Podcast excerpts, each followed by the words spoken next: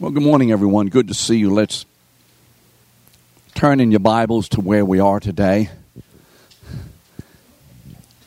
And those of you who've been following along with us know there is no single place where we are today.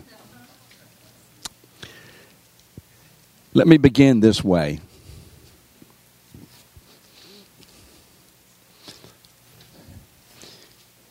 There is, as we see in the Bible, very early on in chapter 3 of Genesis one who opposes the purposes of God. And everything about the Word of God, everything about our life, at every turn, in every thought, in every word, every deed, in every motive, in every activity,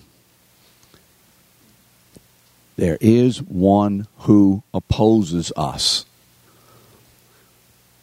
Why am I saying this? Because even right now, as I stand here, I feel a huge opposition against me in the teaching of this word. Why do I share that with you? Because I think it's critical to understand the spiritual dynamics which occur in all of the lives of all believers at all times. And so, my personal opinion and feeling this morning is this. As much as I want to teach this, I could easily this morning walk out of here and not doing it because I just don't have that sense of where we're going today. And look at the notes.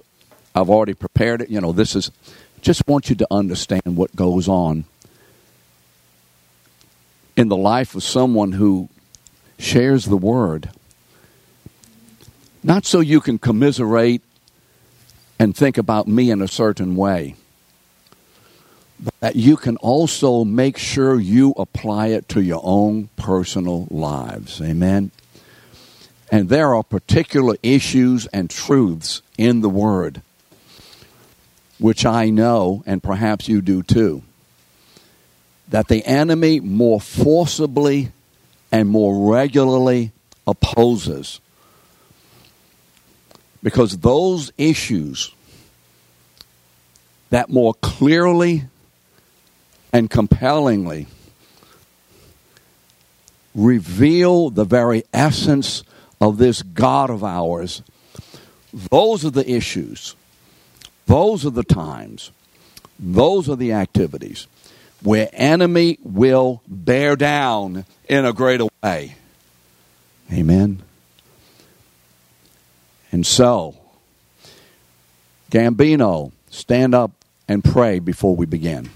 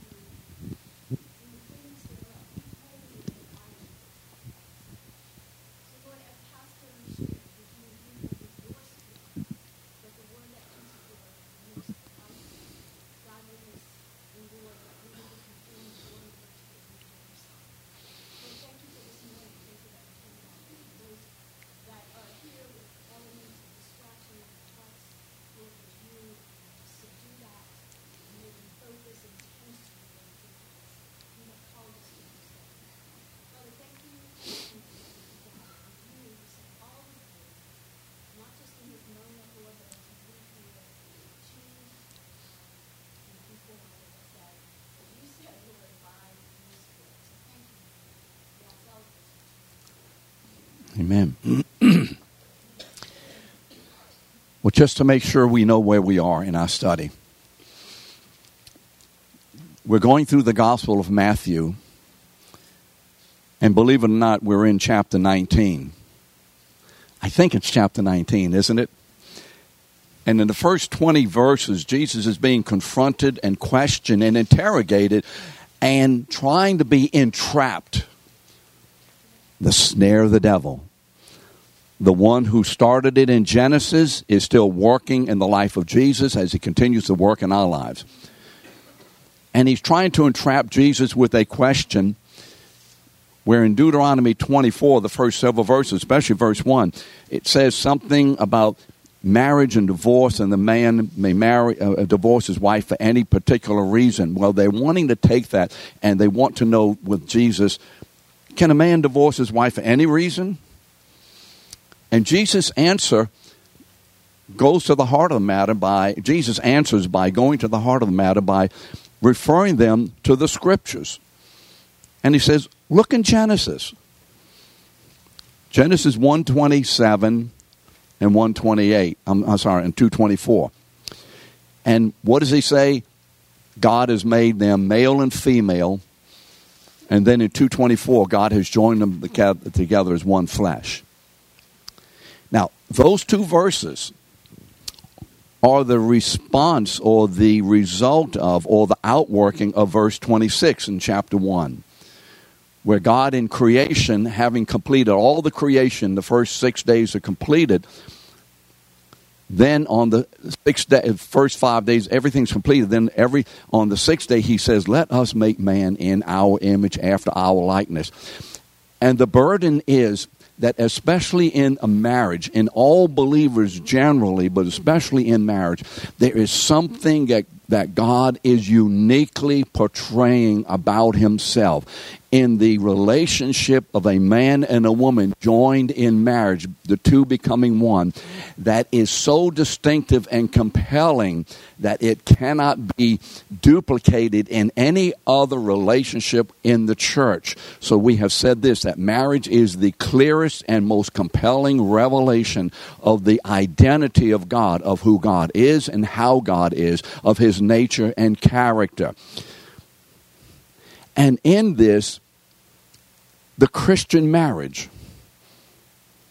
is to be a trumpet call, a bright light within the church and to the world of the absolute uniqueness of our God. So that when others see a husband and wife as they live life together through all the issues of life, in this context, in this relationship, more than any other relationship within the church, and we're not saying other relationships in the church do not portray this, but more than any other, when they look at marriage, they are to see who God is, especially as it relates to who the man is to the woman, who the woman is to the man, and how they relate to one another, and how they come together and walk together in unity as one, declaring the glory of God. No other relationship, no other relationships in the church can do it to the extent and to the clarity as a marriage. And so this morning, this again was going to be a short presentation and moving along, but that doesn't happen all the time. This morning, we're going to deal with the uniqueness of God. Marriage, again, every relationship and every person in the church, yes, but specifically marriage because of its uniqueness. Because of the uniqueness of the marriage, God is uniquely identified or image through the uniqueness of marriage. And so we're going to talk this morning a little bit about the uniqueness of God in one category and beginning maybe next week if we continue to finish today, the uniqueness of God in another category. So this morning we're going to talk about the uniqueness of God's existence and next week begin to talk about the uniqueness of God's nature. And so I want to just lay a lot of groundwork this morning about the uniqueness of God's existence. And I don't believe, although I don't know, possibly, possibly all of you have heard most of this. And let me warn us again, warn us again. Here's how we are typically as human beings because there's so many new things on the horizon and new, new, new, and everybody, we or may listen to the same thing this morning we've heard a hundred times. I've heard that, I've heard that. Every time the word is taught or preached or read, May I repeat that? Every time the word is taught or preached or read, if it's the same verse that you've heard a thousand times, God is in it doing a mysterious spiritual hidden work often in the foundations of our faith so let us never, ever fall for the temptation of Satan to say, I've heard that. Oh, I know that already. Say this, I've heard it. And glory to God, He's giving it to me again because there's something about my faith that I'm unaware of, and He's doing a greater work of strengthening. So never, ever leave a teaching of the Word of God in a way that, oh, well, that was all right. It's never to be. That's Satan's thought to you. Always say, even if you sit, oh, like a okay, always know this there is an underground, fundamental, foundational strengthening of God as the word is taught. Amen?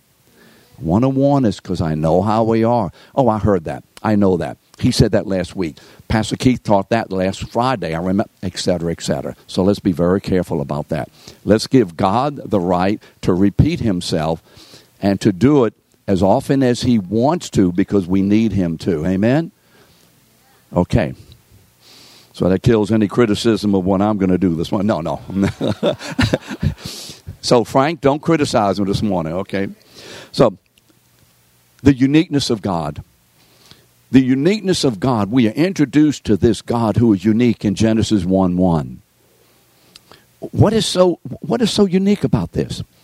You see, at the time that Moses wrote Genesis, this world is a polytheistic world. Do you know what I mean by poly? Poly meaning many, theos means God. It is a world that believes in a multiplicity of gods. The world is a polytheistic world. The study of ancient religions and ancient peoples, I don't know whether there is any exception except with the Word of God, shows that these people in those days and still today believe in many gods, many levels of God. Perhaps one God, the big chief God, but all kind of other minions and other underling God. But they believed in a whole lot of deities. This is the standard way religion was practiced and understood in the ancient world. And all of a sudden, we wind up hearing something in the beginning, God created. Well, Donnie, which God? Was it a man God or a woman God? What is it, the chief God or one of the underling gods? Which God? And so all of a sudden, for the first time, we are introduced to the absolute uniqueness of this divine being, whom the Bible calls Elohim or God. The belief in a single divine being is called what? Monotheism. Mono meaning one theos meaning God, monotheism, the belief in one God. And so all of a sudden, Genesis propels onto the stage of humanity through its religion that there is only one God. Now, there are only three religions which believe in monotheism, or three monotheistic religions. What are they? Judaism, Islam, and Christianity. You're right. There are only three monotheistic religions Judaism, Islam, and Christianity. And is it safe to say, please, please don't answer me on this, is it safe to say that all three religions believe in the same God? The world says that.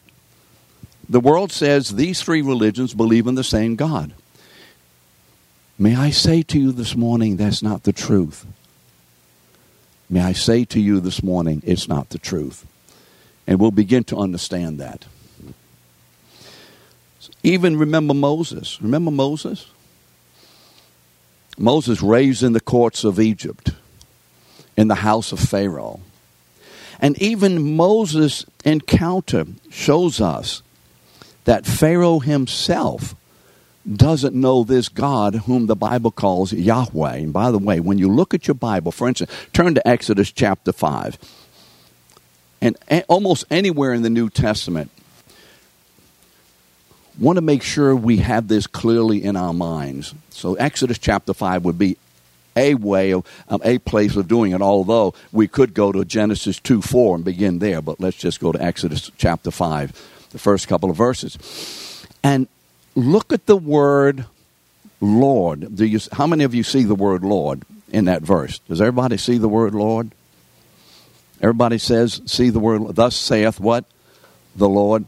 Now does your Bible have the word Lord in capital L, high case, then capital O R D, lowercase? Does everybody's Bible have it like that? Capital L, uppercase, then O R D, capital and lowercase, or maybe all caps in uppercase. Now, that's different than when you see the word L O R D, capital L, and then O R D in lowercase. No caps the word that you're looking at is, I think it's about 6,800 times in the Old Testament. I could be wrong a little bit. That's the word that was substituted, Adonai, in the Hebrew Bible for the word Yahweh. Y H W H. And so you'll find me saying Yahweh rather than the Lord often. Why? Because I want to make sure we accentuate the name of this God. Because the name of this God, Yahweh, is extremely significant. And again, marriages are to be a statement and a proclamation of the name of this God of ours. And so Aaron and Moses have come before uh, God. I'm sorry, uh, Pharaoh. Remember, Moses had been told to go out, and which we'll see in a moment, to Pharaoh. And Moses and Aaron said to Pharaoh, Thus says Yahweh, the God of Israel. Oh, he's your God. We got gods too. We got gods too, you see. We also have gods, but you see, you only have one God. We have many gods. Thus saith Yahweh, the God of Israel. Let my people go. Verse 2. But Pharaoh said, Who's Yahweh? I've not heard of Yahweh. I don't know who he is. That I should obey his voice. I do not know Yahweh. And so the, the existence of a single divine being was absolutely unique and unheard of in the ancient world. You may want to turn to Exodus chapter 3. Just go back a few verses and I'll read some of this. The first six verses. You remember Moses' encounter with God on the mountain Horeb. The mountains of Sinai or the mountain range generally, the mountain itself is Mount Horeb, H O R E B. And it is Mount Sinai, Mount Horeb. There were interchangeable terminologies or names. And so when you see Mount Horeb, it's the same name, or Mount Sinai, it's the same name. So don't get confused. It's the same name for the mountain. And so I, I, typically say Mount Horeb, but whatever. And so even Moses doesn't know who Yahweh is. Even Moses. Now, Moses was keeping the flock of his father in law Jethro, the priest of Midian, and he led his flock to the west side of the wilderness and came to Horeb. You see, Sinai, the mountain of God. That's why I like to call it Horeb, because it's called the mountain of God. That's what the word means. And the angel of Yahweh appeared to him in a flame of fire out of the midst of a bush. And Moses looked, and behold, the bush was burning, yet it was not consumed. And Moses said, I will turn aside and see this great sight. Why is this bush not being burned up as every other bush that I've ever seen that burns and in, in a few minutes is all consumed? But this bush keeps on burning. I need to go look at this thing. And when Yahweh saw that he turned aside to see, God called to him out of the bush, Moses, Moses. And he said, Here I am. And then he said, Do not come near. Take your sandals off your feet, for the place in which you're standing is holy ground. And he said, I am the God of your father, the God of Abraham, the God of Isaac, and the God of Jacob. Come, I will send you to Pharaoh that you may bring my people, the children of Israel, out of Egypt. And then Moses said, If I come to the people of Israel and say to them, The God of your fathers has sent me to you, and they ask me, What's his name? Who is he? What is he like? What does he want to do? How much power does he have? How is he going to do it? All that's wrapped up in the name. What shall I say to them? Then Moses says, God said to Moses, I am who I am. And he said, Say to thus this to the people of Israel, I am has sent you to me, me to you. God also said to Moses, Say this to the people of Israel, Yahweh, the God of your fathers, the God of Abraham, the God of Isaac, and the God of Jacob, has sent me to you. And this is my name forever Yahweh. This is my memorial name, and thus I am to be remembered throughout all the generations. Now, did you notice in verse 5? What kind of ground is Moses standing on? Holy. Now, why do I want to, or why do I believe the Lord wants us to accentuate the word holy? Remember what we're talking about. We're talking about the uniqueness of God Himself. From among all the gods of the nations. In verse 5, the place where Moses is standing is called holy ground. Now, the Hebrew word for that is Kadesh, either Q O D E S H or K. It's Kadesh. We've heard that before. The word Kadesh means separate, other than, set apart, completely unique. That's what the word means. It means that there is nothing else in all creation that even begins to come close to manifesting the uniqueness of God.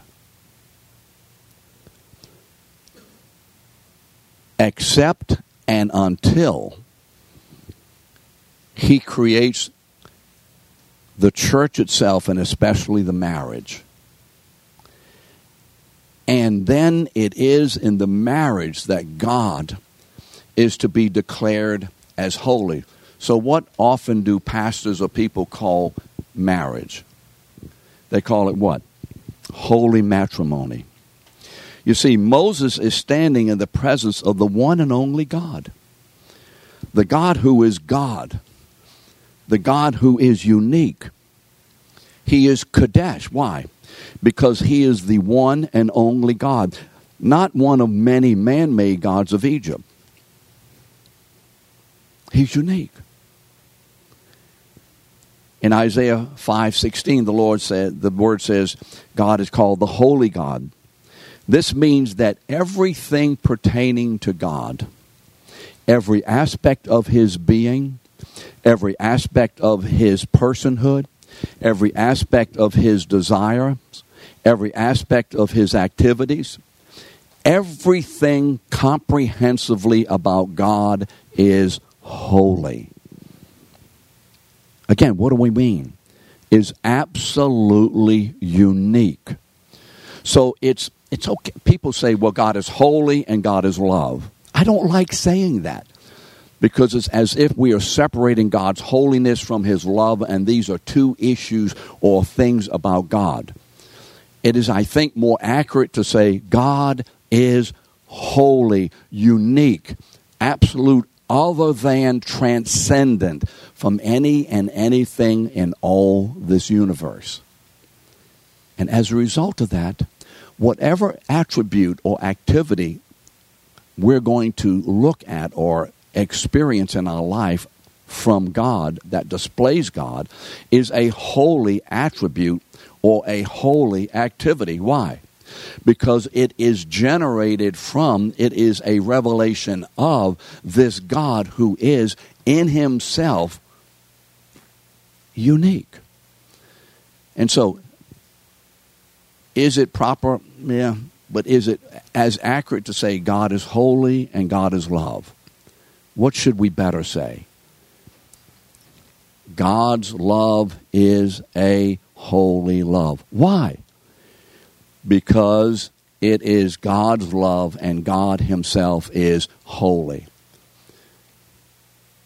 God's righteousness is a holy righteousness because the God who is righteous is holy. And therefore, let us begin to think and maybe even adjust some of the categories of our considerations concerning God. And remember that inclusively and comprehensively, God is holy. And everything about Him is completely unique in the essence of it. Given to us and expressed to us and developed in us and manifested through us to a very, very, very limited degree. So that when the world sees the church, and especially when the world sees a marriage, a Christian marriage, the Holy Spirit begins to identify marriage as that which uniquely describes and manifests the uniqueness of this unique and holy God. Because what happens in the church is this, and what has happened in the church is this, because I think because of a poor biblical background, marriage is not ascribed to be the transcendent work of God and revelation and ministry of God in the church as it should be. And many see the marriage as just another, even in a church, another issue, another activity, another relationship, and we're moving along, and it's just one of these things. And if it works well, great. If it doesn't, well, you know, let's do something else and move along. That is not what's happening in the sight of God here. You see, therefore, there is no human relationship like marriage, and this uniqueness of marriage is to display that there is no other God except Yahweh. And there's no other relationship on earth like a marriage. Why? Because God has created it to be emblematic in, emblematic in some way, to some extent, of His own uniqueness. Therefore, you see, the purpose of every Christian marriage, may I repeat that? The purpose of every Christian marriage. May I say it one more time? The purpose of what? Every. Now, I don't know the condition of your marriage. I don't know the condition of all the marriages in the church. But to one extent, I don't care what the condition is because it does not alter the fact and the purpose of God. The purpose of this Creator God in creating us in His image and then in joining a man and a woman specifically within the context of His people is to show not only in every person, but so show most uniquely and most powerfully His own uniqueness in the midst of every single marriage in the Christian community. Therefore, the purpose of every Christian marriage is to declare the uniqueness, the holiness, the Kadesh of our God, to show the world that Yahweh alone is God, that He is holy, that He is unique, and that He is Kadesh. This is why you see marriage is called holy matrimony. Why is marriage holy? Why is marriage holy? Because God is holy. Simply put, because God is holy. Do we get that? Do we understand that this morning? Want to have a, a deeper and a clearer understanding that as Moses was called to God and he began to call, come toward God, God said, Wait, Moses, take off your shoes from off your feet, for the ground upon which you stand is holy ground. You see, marriage is as holy ground as the ground that Moses stood on before God. As Moses trembled in the presence of this majestic being, this majesty of majesty, this creator, this glorious, eternal God. And he trembled, maybe in fear, but he trembled in respect and awe. I am in the presence of the Almighty God Himself, the one who really is forever God. And he was humbled. And nothing of his own work of humanity was to stand before God, for he had to shed his own shoes and he had to come before God as a man who would not depend on any man made issue. And he stood before this God in awe and amazement. That's the same kind of understanding and revelation and experience every married couple in Christ should have. Because specifically and most compellingly, this God, this God is declaring himself in the midst of a husband's and wife's relationship in a way that he doesn't do anywhere else and will not do anywhere else. This is holy ground. This is as holy, I believe, Ron, as holy as the Holy of Holies. This, I believe, is the central heart of God among his people. The heartbeat of God in a way that cannot be revealed in any other relationship. And I believe on the day of judgment, every husband and wife will be judged primarily in relation to one thing, not whether you're in Christ, because we're in Christ. But the foundation and I think the the weight of the judgment will be to the husbands. Did you reflect me? to your wife. I think the the what word do I want? The work of God. I can't get it. I think the the word of God to the wife will be the same way. Did you reflect me to your husband? And did the two of you walk together in such a way that I was manifested? as absolutely unique and majestic and glorious and wonderful. Is this what our marriages are showing? And to any extent that they are not, we need to repent. So let me throw a challenge out there to the men and to the women in this class, and I throw it out to me too. It's not in my notes. And I challenge you, and I'll challenge me. Husbands and wives sit together and talk together in relation to to what extent your marriage is revealing the very person of this God. Not just like other marriages in the world, but in such a way that this God, this is God. You see, knowing and understanding that marriage is holy to the Lord. Why? Because He's holy and He's created marriage to be a display of His uniqueness knowing this and understanding this should begin to motivate and empower us in a greater way and to better appreciate and live out this divine purpose for our marriages.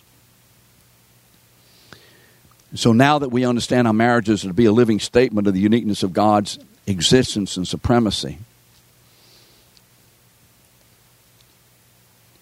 this reminds me of the Ten Commandments.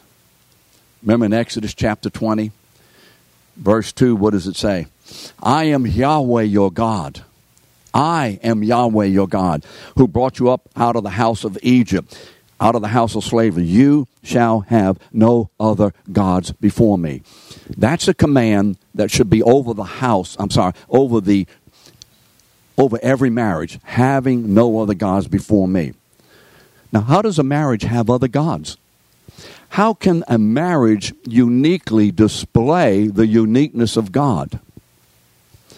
Well, I think that's one of the things each one of us has to ask. If we're married, and again, whether you're married or not, but especially for the married people, how am I as a husband? How am I as a wife? How are we together displaying the uniqueness of this God so that when they look at our marriage, they know that Yahweh is God, that there is no other God? How can that happen?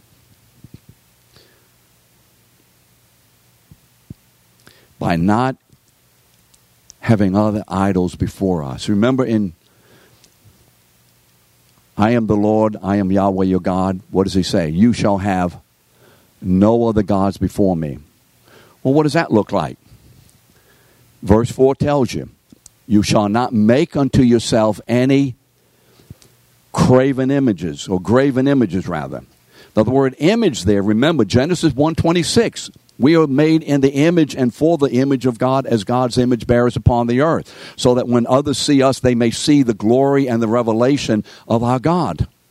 And he says, Married people, do not allow your marriage to begin to be an image factory. Don't allow images of other people, other things, other activities that would in any way either say that I am not who I am or compete with who I am. Don't do that. And so, by living in such a way that God is not seen to be unique, is my marriage one that shows that God is not sufficient? Is my marriage showing that God is not pleasurable?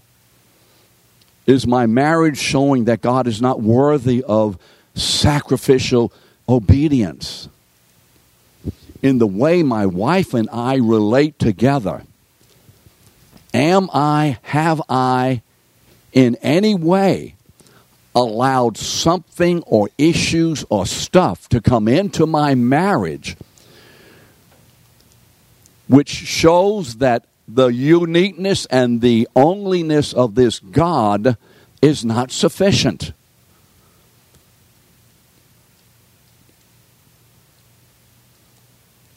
What was the problem with adultery? It showed that God wasn't sufficient. What is the problem with all of these sins? It shows that God Himself is being replaced and has a competitor in our lives. So, husbands, are there competitors in your life as you relate to your wife but you are comp- saying that God has a competitor. Wives, the same thing. And so the way we relate to one another and consider one another and talk to one another and think about one another and whatever with one another, we are literally saying something about is our God majestic? Is he unique? Is he wonderful? Or is there something else going on? And am I dissatisfied in some way with my spouse in some area, therefore I am dissatisfied with my God.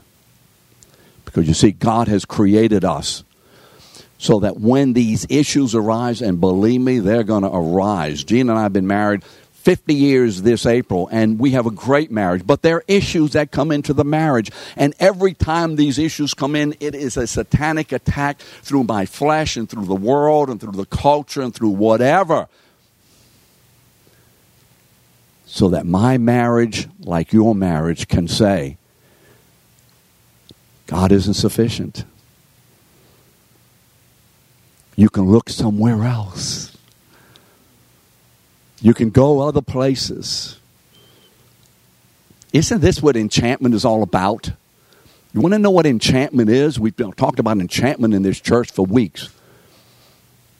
It is the temptation of Satan to draw us away from being God's unique people to uniquely image Him in all of our relationships. Isn't that what it's about? Isn't that the bottom line in it all?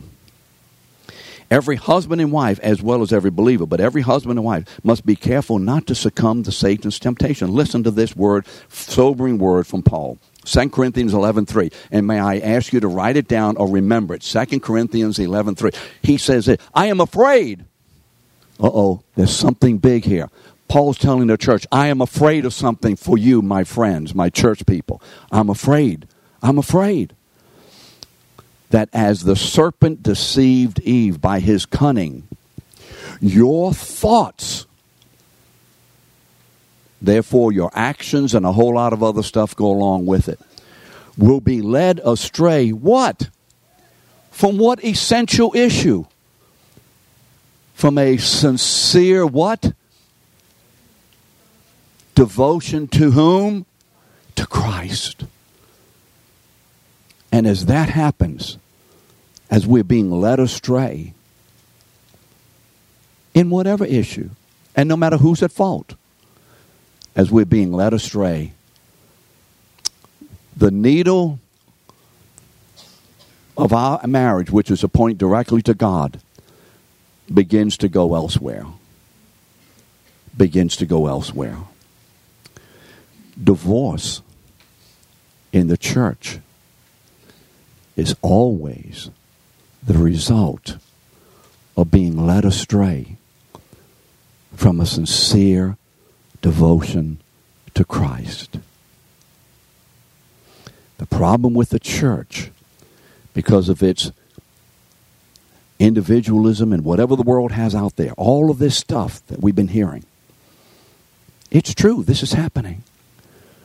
But there's one, one reason. The church marriages, we're being deceived and led astray from a pure devotion to Christ. It's not complicated. You want to know what's going on in your marriage? You're being led astray. And we have to fight for that. Amen. Next week, we'll talk about the nature of God.